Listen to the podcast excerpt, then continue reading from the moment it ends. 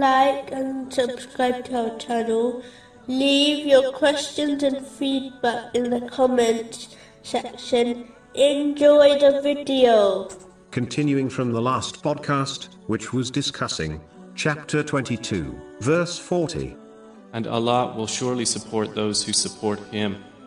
This verse means that if one aids Islam, then Allah, the Exalted, will help them in both worlds. It is strange how countless people desire the help of Allah, the Exalted, yet do not fulfill the second part of this verse through sincere obedience. The excuse that most of them give is that they do not have time to do righteous deeds. They desire the help of Allah, the Exalted, yet will not make time to do the things which please Him. Does this make sense? Those who do not fulfill the obligatory duties and then expect the aid of Allah, the Exalted, in their moment of need, is quite foolish. And those who do fulfill the obligatory duties, yet refuse to go beyond it, will find that the aid they receive is limited. How one behaves is how they are treated. The more time and energy dedicated to Allah, the Exalted, the greater the support